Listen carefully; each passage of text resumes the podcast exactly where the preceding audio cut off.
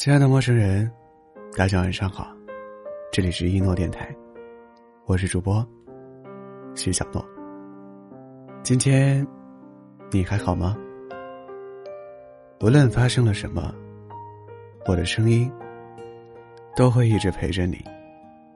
我在南昌，祝你晚安。网上有个段子是这么说的，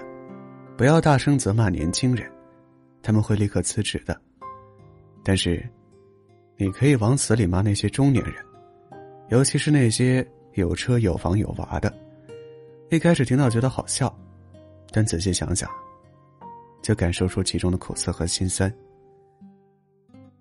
小时候总想快点长大，认为长大后就可以随心所欲的和喜欢的人谈恋爱，可以买自己想吃的零食，可以无视门禁也不归宿，可以去想去的地方，成为想成为的人。但长大后才发现，生活并非我们想象的模样。你曾多么期待长大后的精彩，如今就会成倍的体会成年人的无奈。去年夏天我学游泳的时候，加了当时教练的微信。那个教练很年轻，教的也很好。当时学完后我和他说，保持联系，等明年夏天我来找你学新的泳姿。疫情爆发初期，我看他在朋友圈里分享在老家陪家人吃饭和朋友打牌的动态，他感叹这是他们作为服务行业难得的休息时光。再后来我看他在朋友圈里深夜祈祷疫情赶快过去，不然游泳馆开不了门，自己就要失业了。之后隔了很久没看到他的消息，等到夏天北京的游泳馆陆续开放，游泳班开始上课，我看他朋友圈分享的不是守得云开见月明的喜悦，而是转行做房屋中介的房产消息。他到底是没能挨过这几个月的危机，为了生计不得不放弃擅长并喜爱的事情，去做不擅长不喜欢但能赚钱的事。为了生活弯腰的不止他一个。以往我们忙着赶路，来不及关注身边的人和事，但这场疫情的突然出现，让人被迫放慢脚步，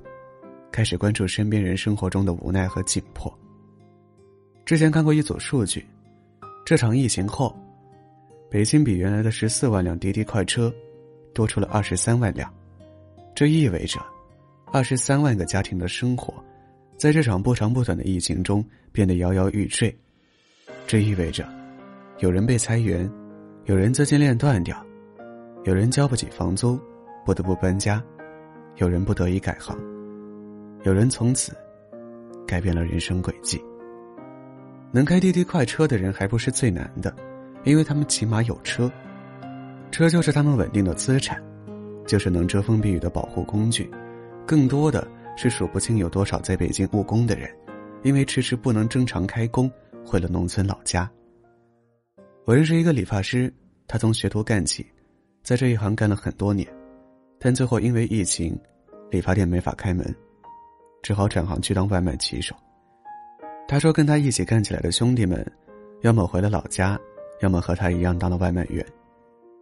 也有人当了快递员。总之什么能赚到钱就做什么，根本没有挑三拣四的权利。长大后我们学会的最大的道理就是，在赚钱这件事上，成年人是不要面子的。我们知道生活里有比面子更重要的东西，比如自己的温饱、家人的寄托，比起稳定的穷着、过着摇摇晃晃的日子，他们甘愿放下面子，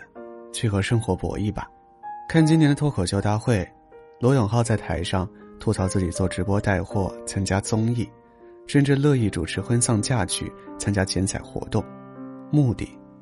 就是为了赚钱还债。你无法从嬉笑愉快的环境里判断罗永浩说出这些话时有几分心酸和无奈，但能确认的是，这种听起来心酸却好笑的段子往往源于生活。被生活折磨得无处可躲的成年人，不得不选择和生活硬碰硬。原本以为做不了的事情被逼一逼也能做，原本瞧不上的小钱也没有人会白给你。前阵子歌手李佳薇做房产销售的消息上了热搜，有人评论说：“不至于吧，好歹是出过热门歌曲的歌手，之前还上过《我是歌手》的节目。”然而事实却是，一个有唱功、有大热歌曲的歌手，还是不能通过唱歌养活自己。后来李佳薇在微博上做出回应，大方承认现在自己在认真学习做房产中介，但是也没有放弃唱歌的事业，还是很喜欢舞台。所以哪怕是人人眼中光鲜亮丽的明星，也不能保证生活一帆风顺，无法靠自己热爱的事情养活自己，还是要脚踏实地的普通工作，靠双手赚钱。这些为了生活放下面子的成年人，可能很辛苦，但真的不丢人。无论是做了外卖骑手的理发师，还是可以主持婚丧嫁娶活动的罗永浩，又或者是做了房产中介的李佳薇，靠双手赚钱的成年人不丢人。这个世界上的每一份职业都值得被尊重，为了自己，为了家庭，为了孩子，搁置梦想奔向生活的成年人背影，永远是坚定而潇洒的。人在绝境中可能会浑浑噩噩怨天尤人，但更多的可能是咬紧牙关绝地反击。只要一直走下去，人生就没有绝境。晚安，祝你好梦。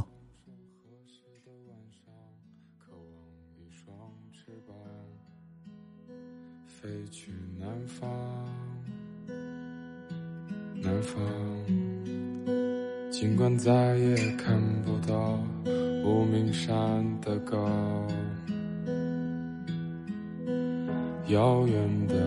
鸽子啊，匆匆忙忙的飞翔，只是为了回家。明天太远，今天太短，围山的人来了又走，只顾吃穿。昨天我数到第二十五颗星星在北京，第二十五个秋天的夜晚，收得下过去，也给得了未来。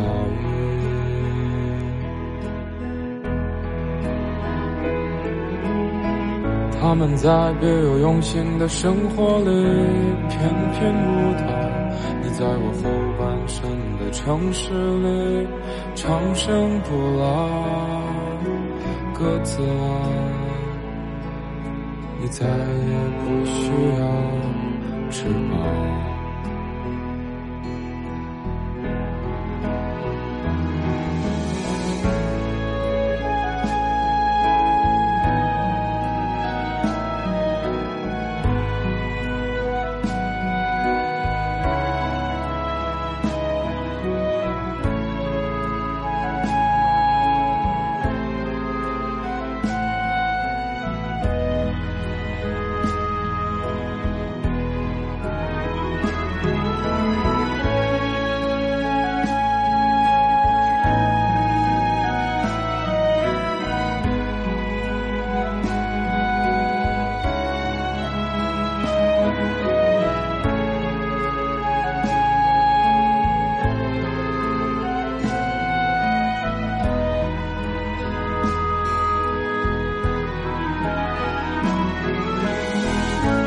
冰雪封山的时候，我也光着双脚，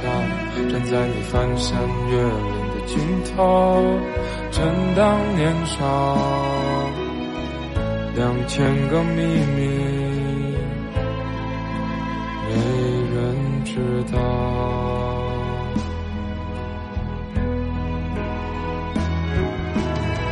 请你在春天到来的时候轻轻歌唱，唱一首关于冬天的歌谣，漫漫长长，鸽子啊，我在你温暖的路上。